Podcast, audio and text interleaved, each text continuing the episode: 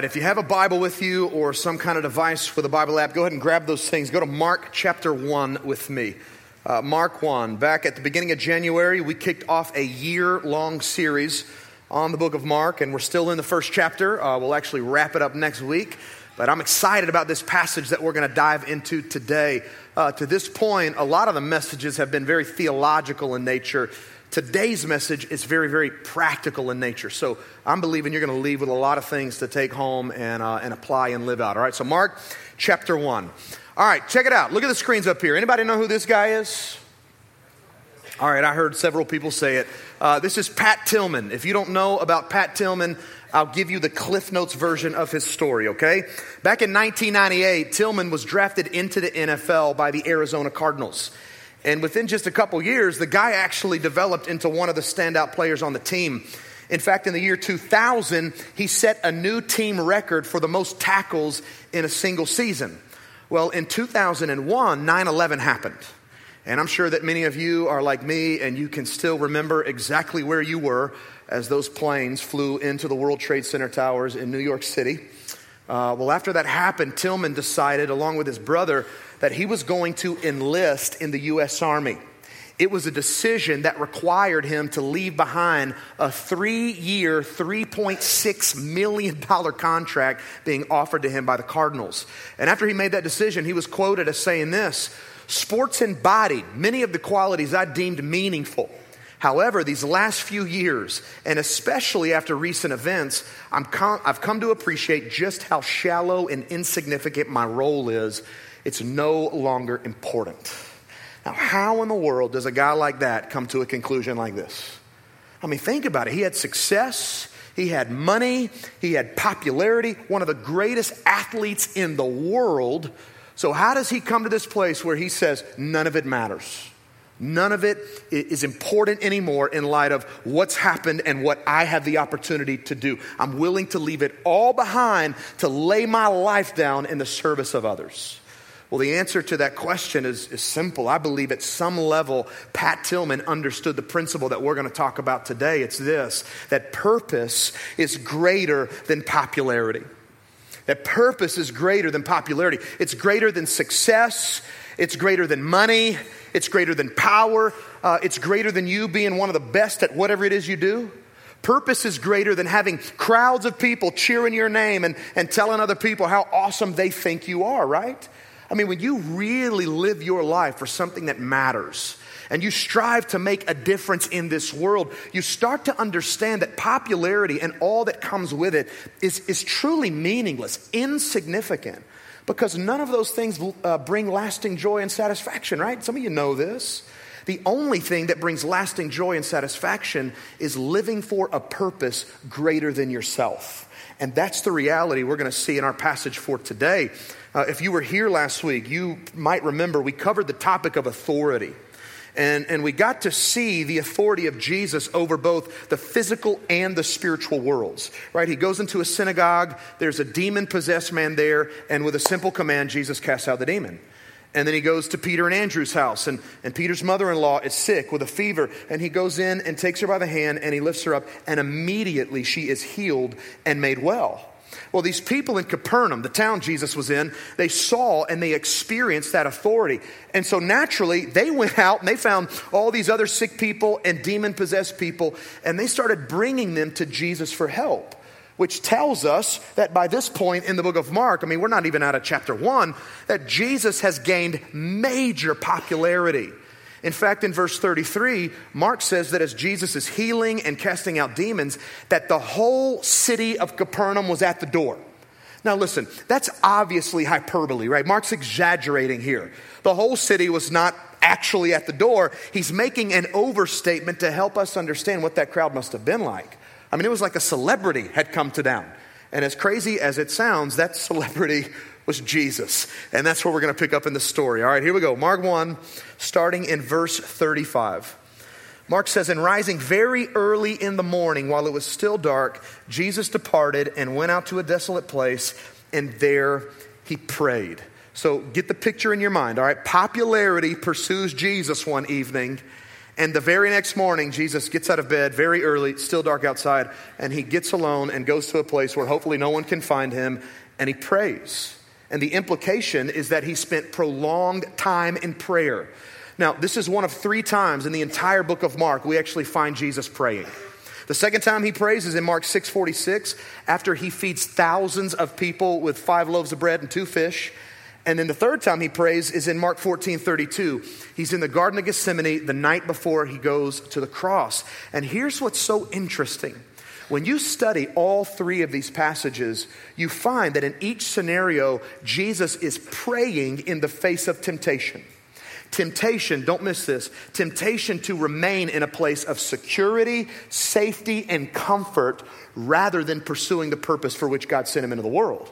This purpose that, that involved him leaving the crowds behind in order to go to a cross to lay his life down for sinful people like you and like me. And so think about this with me. If Jesus, the perfect sinless Son of God, needed to spend time alone with God in prayer to fight temptation and remain focused on his purpose, how much more do we, as sinful, imperfect people, need to spend time alone with God in prayer for those same reasons? Well, I would say much more, right? Which brings me to my first point. And if you're taking notes, you can write this down. Pursuing your purpose requires personal devotion. No way around it. If you want to pursue your purpose, it requires personal devotion. Now, to understand the whys behind this, the first question we need to answer is what is our purpose? Like, I don't want to assume you know what it is today, so let's talk about it. What is our purpose? Well, according to the Bible, the answer is very, very simple. Your purpose and mine as human beings is this God created us to glorify Him by knowing Jesus and making Him known. That easy. Regardless of what you do each day, regardless of career or uh, where you find yourself, your entire purpose in life is to glorify God by knowing Jesus and making Him known, right? It goes back to that whole great commandment thing uh, that we find in both the Old and New Testaments. We are to love God with all our heart, soul, mind, and strength, and we're to love our neighbors as ourselves. That's your purpose. It's my purpose. And here's what that means. If you walked in today and you feel like your life lacks purpose, the reason's simple you're not living for that purpose. Are you with me? Is this making sense? 10 o'clock? Okay, listen, if, uh, if you walked in, you don't know Jesus. Like there's never been a point in your life where you've put your faith in Him and, and you've asked Him to forgive you of your sins and become your Savior so that you could know Him and make Him known, your life lacks purpose. Uh, if you know Jesus, you've come to that point, you've asked Him to become your Savior, yet you still don't love Him above all else in life and you don't love other people like he's loved you, I'd put money on it. You feel today like your life lacks purpose, right? In either case, in, until you start living for the purpose God's created you to live for, you'll always feel the way you're feeling. And so, with that said and that established, let's talk about why personal devotion matters so much to that purpose. I'll give you four reasons, all right? Number one, without it, you can't know Jesus. Why does personal devotion matter? Because without it, you can't know Jesus. This is a principle true in all relationships, right? If I don't spend time with someone, I can't know that person. Even if that person is someone like my wife. You know, I can live in the same house as my wife, I can have kids with my wife, I, I can be married to my wife for years and years and years. But if I don't spend time with her, getting to know her, our relationship will never go to deeper levels. And the same is true with Jesus. You see, if you don't spend time with him, if you don't spend time getting to know him through prayer and through reading the word, through spending time in worship, both corporately and personally, I guarantee it, your relationship with him will always stay on a surface level. And until that changes, you'll always feel like your life lacks purpose. Without it, you can't know Jesus. Secondly, without it, you can't make Jesus known. I mean, imagine it like this uh, somebody, some, someone comes to me, they ask me about you, but you and I haven't really spent much time together. I mean, maybe we've shaken hands and we've said hi here and there on Sundays, but we've never sat down to a meal, never engaged in deep conversation. What am I going to tell that person when they ask? Well, not much, right? Well, he seems kind of nice and I like his shirt, you know, but I'm not going to have much to say. If anything, I'm going to have to tell them I don't really know that person very well. The point again is this in order to make someone known, I first have to know them. The same applies to Jesus. I have to know Jesus if I'm, if I'm going to make him known to the world around me. And that's a, a, principle and a truth that I get to experience every single week as I prepare to actually get up and preach this book. Because all of you people show up on Sundays expecting me to have something decent to say, right? Which is fair, by the way. I can live with that. And so, week after week, listen, I am required to go deep with the Lord in prayer and in study so that I can know Jesus more and love Jesus more and then show up on Sundays and make him known to you. And can I tell you one of the great benefits of doing that personally? I grow spiritually. Isn't that awesome? Like, I know you think you all show up to church on Sundays so that you can grow spiritually, and you don't think about James's spiritual growth that much. But I'll tell you, Tuesdays through Thursdays, as I'm praying and studying and writing these messages, the Lord is doing a work in my life before we ever get here so that He can do a work in yours. I share that to say this. Over my years in ministry, I have talked to countless people who have stopped growing spiritually because they have stopped taking steps to make Christ known to the world around them. And I'll give you an example of what I mean. All right, uh, a few years ago, I was over at Starbucks with a guy from our church, and uh, we sat down, and he said to me, James, I'm in church every week. I go to my small group. I'm giving my money. I don't feel like I'm growing at all. And so I just asked him, I said, Who are you investing in? Who are you serving? Who are you teaching the word to? What steps have you taken to make Christ known to other people around you? And guess what? He didn't have an answer to any of those questions. I'm saying this today because I love you this much. Please don't miss this. If all you ever do in your life is sit in a seat and soak and receive, and you never take steps to pour yourself out for the sake of others, you will never be forced to go deep in your relationship with Christ. And over time, your spiritual growth will hit a lid. I want you to write this down if you're taking notes. The greatest way to grow spiritually is by helping others grow spiritually. Please hear me, don't miss it, write it down. The greatest way to grow spiritually is by helping others grow spiritually. Do you want to go to the next level in your relationship with Jesus Christ? Then get some people around you and start investing in them. Make Christ known. All right, number three, why does personal devotion matter? Because without it, your strength will fail.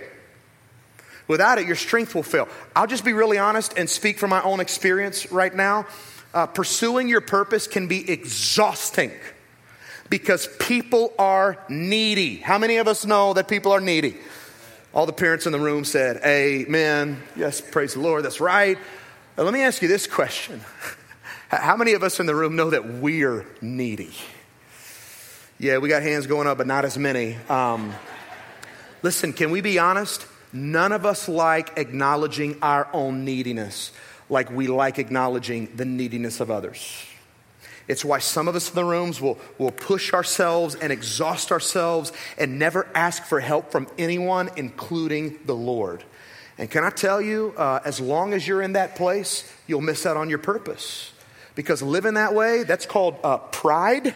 And pride will eventually catch up with you, and in some way, your world will come crashing down. If you truly want to pursue your purpose, you have to get to this place where you're willing to admit not only your need for the Lord, that's primary, but also your need for other people. You do realize we need each other, right? And if you're not willing to admit that, I need you and I need us, then what's going to happen is over time, you'll pour yourself out and pour yourself out, and you'll never fill yourself back up through personal devotion with the Lord, even if it involves other people. And guess what will happen? Eventually, your strength will fail.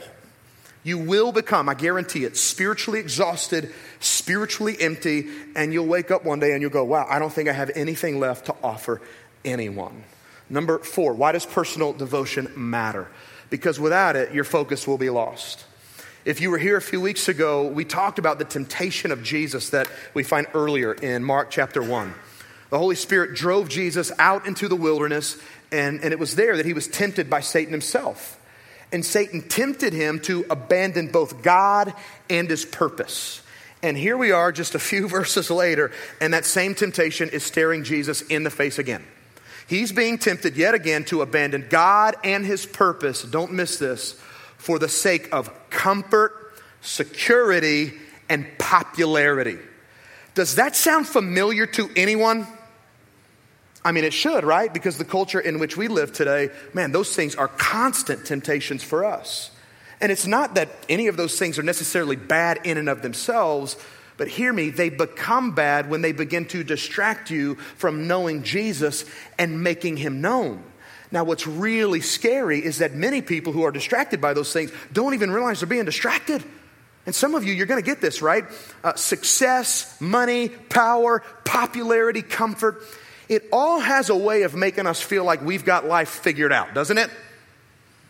And as long as you feel like you've got life figured out, the temptation is to settle in and coast. It's, it's kind of like living life on cruise control.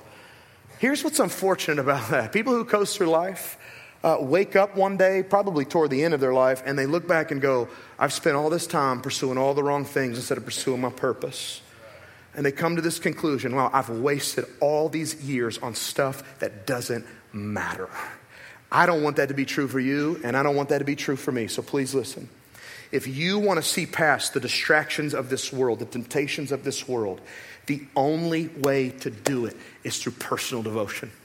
You get alone with the Lord and you press into Him, and it's in those personal moments that He reminds you why you're here and what life is really all about. It's what we see Jesus doing for the disciples in our passage. I mean, we will read this in just a moment, but, but they come back to Jesus and they're all excited about his growing popularity. And Jesus, in a very loving way, but in a very direct way, he reminds them what his life was all about and what their life should be about. Look at verse 36. Mark continues and he says, And Simon and those who were with him searched for him. And they found him and they said to him, Everyone's looking for you. And he said to them, Let us go on to the next towns that I may preach there also, for that is why I came out. And he went throughout all Galilee, preaching in their synagogues and casting out demons. So Mark tells us that that's Simon, that's Peter, by the way, uh, and some people who were with him, they started searching for Jesus. Now, when you study this, this text in the original Greek language of the New Testament, you find that the implication of that word searching means that as they were searching, they were very annoyed. They were upset that they had to take time out of their nice little morning to go and hunt Jesus down. Now, has anybody ever been there? Like, you ever lost something important and in your annoyance, search for it? This just happened to me. I was out of the country a couple weeks ago, and while I was gone, my wife decided to move the coffee filters, which is great because where she put them makes sense. They probably should have been there in the first place. Uh, what, what was bad for me is that she didn't tell me she moved them. And so the day after I get back home from my trip, I get out of bed, it's like 6 a.m., and I go to make coffee, which, by the way, I desperately needed in that moment. And uh, I go to the pantry, reach in, the coffee filters are not there. And so naturally, you know, I, I, responded by praying a prayer of joy and singing a worship song, you know. No, man, I was annoyed. I got frustrated. Like, are you kidding me? I know that there were plenty before I left. They got to be here somewhere. And so I searched and searched and searched, and I could not find them. And you know, like I know, that searching without finding is frustrating. That's how those guys felt. But it wasn't because they missed Jesus, and it wasn't because they really wanted to spend time with him. No, no, they were annoyed because they wanted Jesus to come back to town and leverage his newfound celebrity. Many Bible scholars speculate that this is why Mark doesn't even call them disciples in this passage. He just refers to them as Simon and those who were with him. I mean, they weren't really acting much like disciples in this moment, right? Well, eventually, after searching, they found him. And they come to Jesus and they say to him, Jesus, everyone's looking for you. Can you hear the annoyance? Right? Everybody has been searching. Why did you withdraw? Why did you get away? Again, when you go back to the Greek, you find that the word looking that Peter uses there, it implies that these people were looking for Jesus with inappropriate intent. And so here's the idea of that. They were looking for Jesus not because they wanted Jesus, they just wanted what Jesus could do for them. You with me? So, in other words, let me make it easy. What they desired was not the man, it was his miracles. And Jesus knows him, and he's God, he knows. And so he looks at his disciples and he goes, Let's get out of here. Let's leave. Probably not the response they were hoping for or expecting, but Jesus says, Look, we're going to get out. We're going to go to the next towns so that I can preach there also, for that is why I came out. That's why I came to the earth. And with that statement, look, Jesus is reminding us yet again that purpose is greater than popularity. At this point in his ministry, Jesus' entire purpose, as we just read, centered on preaching. He came to this earth to preach the good news of God's coming kingdom. Like his goal was to go from place to place and, and to declare to people far from God that God himself is ushering into the world a new creation so that you can come back into right relationship with him. And so that means this that healing people and casting out demons were not primary issues for Jesus. They were important, but they weren't primary. The reason he healed and the reason he cast demons out of people was to support the message he was proclaiming about the kingdom of God. And can I tell you, that's why we as a church do many of the things that we do to serve people. It's why we serve the poor and the homeless. It's why we take care of orphans and widows. Uh, it's why we drill clean water wells and, and we feed hungry folks. It, it's why we pray for those who are sick or spiritually broken. We don't do those things just because they're all nice things to do. I mean, they are, they're good, they're important. We do those things out of our love for God and love for people to support the message we are proclaiming about the goodness of our God and Savior. Are you with me?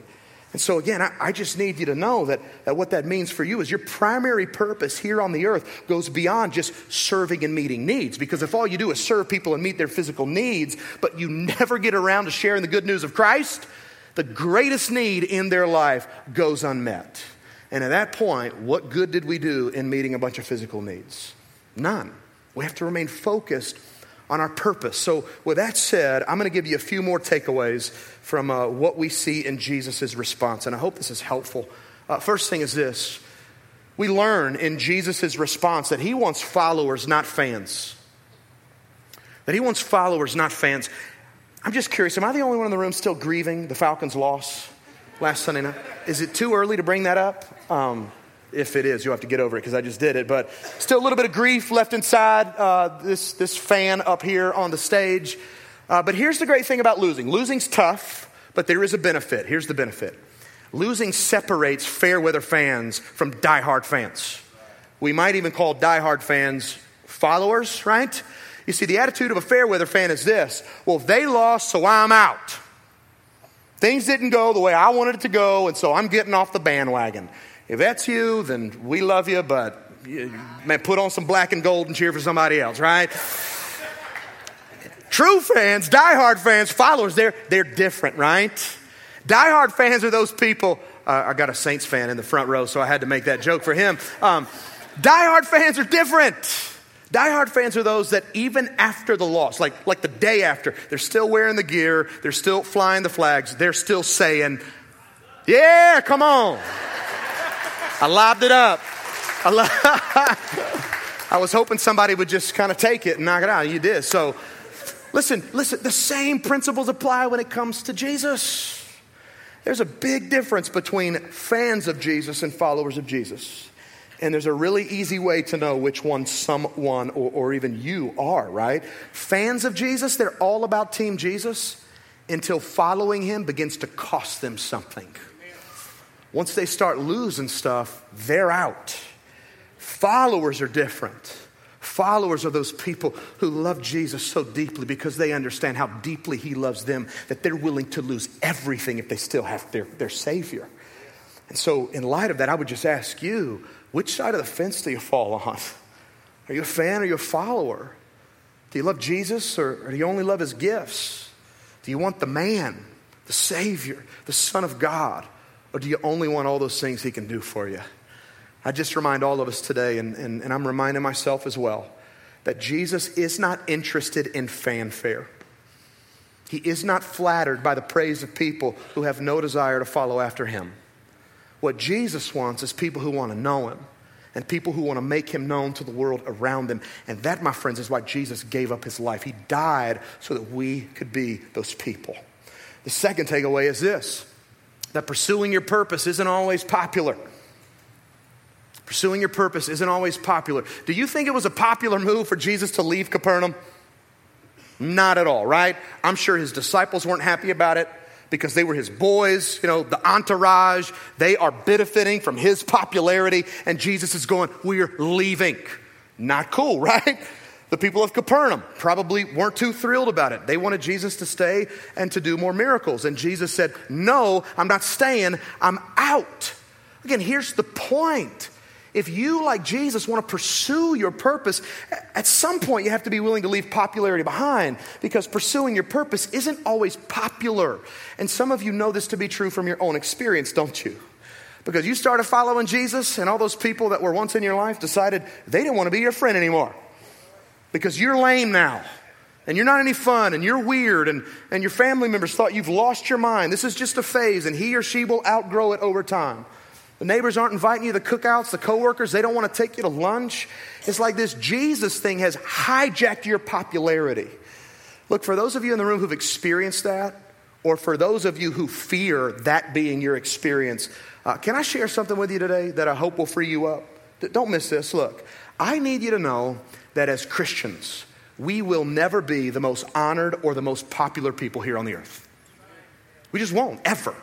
And here's why because earthly greatness in this broken world will always matter more than spiritual greatness. And you and I follow a Savior and we proclaim a message that flies in the face of earthly greatness.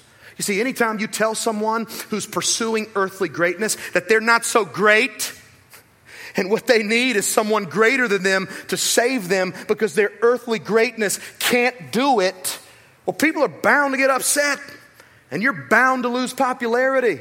And I pray that knowing that frees you up because if you'll live with those right expectations, you won't be discouraged or disappointed when they're actually met. Now, I'll give you some good news to hopefully fur, uh, further free you up. Don't miss this. Listen, in God's eyes, all that matters is spiritual greatness. Isn't that awesome? And hear me, by spiritual greatness, I don't mean that you're this popular spiritual giant that everybody praises and celebrates. Like, you don't need a platform like this to be spiritually great. When I say spiritual greatness, all I mean is that you're a person who every day is willing to walk in humility. And every day you, you, strive to just love Jesus a little more than you did the day before. And you spend your life knowing Him and pressing into Him so that in, in turn you can go out into the world that desperately needs to know Him and you can make Him known to others. Those are the people that God praises and celebrates. And let me just ask this question if God is praising and celebrating you, what other praise and celebration do you need? The last point is this I would say to you, don't let self seeking people keep you from your purpose. Don't let self seeking people keep you from your purpose. Has anybody in the room ever been taken advantage of by someone else? Like maybe you lent someone money and they promised to pay you back, and then all of a sudden they were gone and you never saw them or your money again?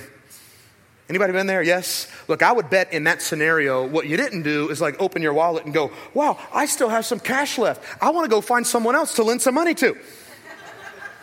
now, why? Well, it's simple because as people, when we are taken advantage of, our default is defense mode. Am I right? We go into this mindset I have to protect myself so that doesn't happen to me again. Here's what I find so fascinating about Jesus his default seems to be just the opposite. I mean, as we've already learned, these people in Capernaum were self seeking people. They didn't want Jesus, all they wanted was what Jesus could do for them. And so, what we might expect to see in the passage is Jesus saying to his disciples, We're leaving, I'm not helping anybody else. If people are going to take advantage of me like that, they can stay sick, they can be demon possessed. I'm not teaching anybody else. I'm done pursuing my purpose. But he doesn't. Instead, he says to his guys, um, There are still people out there who need help. There are still people out there who need to hear this message I've come to proclaim. And so let's move on from here and let's go to these other towns and let me keep preaching and let me keep uh, helping and let's see what happens in the lives of people. Again, the point I'm trying to make simple. You, if you really want to pursue your purpose, you can't let the fear of being taken advantage of by self seeking people keep you from it. Again, I'll, I'll just be honest. We've been honest a lot today together, right? So let me be honest one more time if you want to lay your life down in the service of others to make Christ known to the world around you, at some point you'll be taken advantage of. It is going to happen. And so the best thing you can do is just accept it and get over it and move on. I just experienced this two weeks ago. I'm in Greece, and uh, the group of guys I was with were walking from uh, a meeting to dinner one night, and we run into this lady on the street and she's got a kid with her, and she's got a dog with her, and she's crying, and she starts to tell us about how her husband's sick, and they had to flee their country, and they're there in Greece, and they have nothing to eat, and nowhere to sleep, and they don't have any money. And none of us were really too sure about her story, but um, sat and talked with her for a while, And we decided, all right, we're, we're going to get her some food. So we did. Uh, we got her a little bit of money so that she could stay in a hostel in a nearby town that she was traveling to. And then we shared the gospel with her and we prayed over her just in the middle of this busy street uh, before we left. Well, after we left, we went to dinner, had a great time. And then, what you know it, after dinner, we're walking back to our hotel and we run into her on the street again. And uh, from the looks of it, she's hustling some other people like she apparently had hustled us. Well, it was kind of frustrating in that moment, just being honest, to think that we had been taken advantage of. But here's the reality, and, and I said this to one of the guys as we were walking back. Like, I, I don't think God in that moment was looking down on us from heaven and condemning us for trying to help a woman that we truly thought was in need. Right? If anything, I have to believe that, that God celebrated the fact that a group of men from all the way across the world were willing to meet a woman right where she was to, to share and to show the love of Christ with her in a very, very tangible way. And you know what? We got nothing out of it. She got something out of it we were taken advantage of. But at least she heard about the Savior that can change her life. Listen to me. You want to pursue your purpose? Get ready. People will take advantage of your kindness and they will take advantage of your compassion, but you cannot let those people keep you from the ones who truly want and desire the help and hope that only Jesus gives. And so, right now, what we're going to do, I know this has been a lot, a lot to take in, a lot to apply, but we're just going to pray right now and ask us or ask God to help us to live out our purpose in whatever way we need. So, would you go to God in prayer with me? As, uh, as you're settling in and, and beginning to pray, I want to speak to those of us in the room who walked in today without a relationship with Jesus. And I'd also just invite our prayer team to go ahead and come up and get in their places. But if you walked in today and, and you know that you're someone who's never come to that place in life where, in faith, you've come to Jesus, confessing your need for Him, you've never asked Him to forgive you of your sins, to take hold of your life, to make you a new creation, to save you and you've walked in today and, and your life lacks purpose. Like you've lived for everything under the sun, uh, you've acquired things that, that this world has to offer, and you still feel empty and you still question why you're here. Again, I just want to remind you, as we've talked about today, you cannot find purpose outside of Jesus Christ. You can only find it in a relationship with Him. And so, if you need that today, right where you sit, why don't in prayer right now you just say something to God like this? Just say, God, I need you. I need purpose. I need my life to change. And I believe Jesus is the one who can change it. I put my faith in his death on the cross for me. I believe that he, he died for my sins so that I could be forgiven and loved by you. I put my faith in his resurrection from the dead. I believe that he conquered sin, death, and hell for me so that I could become the person, God, that you've created me to be.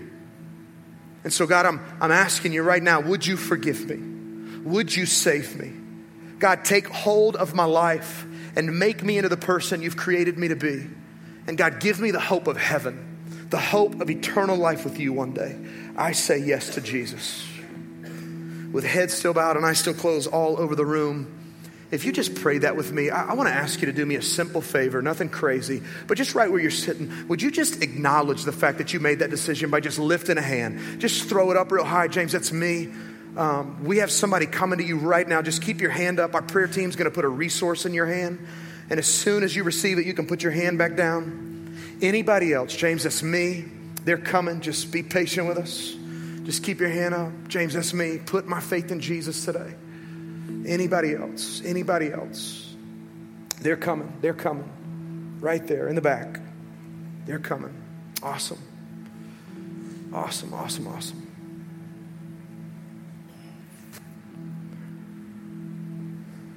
Well, in just a moment, the band is, is going to come and lead us, and we're going to respond. But before we do that, let me just pray for you. God, in the next few moments, would you continue to move in this place? Uh, God, we are saying to you right now, we need you. We need your help. We need your strength. We need your courage. Uh, God, so many of us in this room, I, I know we want to live for that purpose that you've put us in the world to live for, but God, we need your help.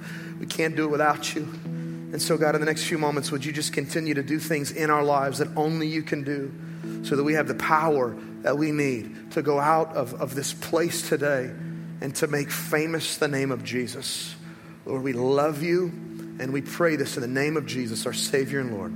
Amen. Amen. Let's stand together and respond.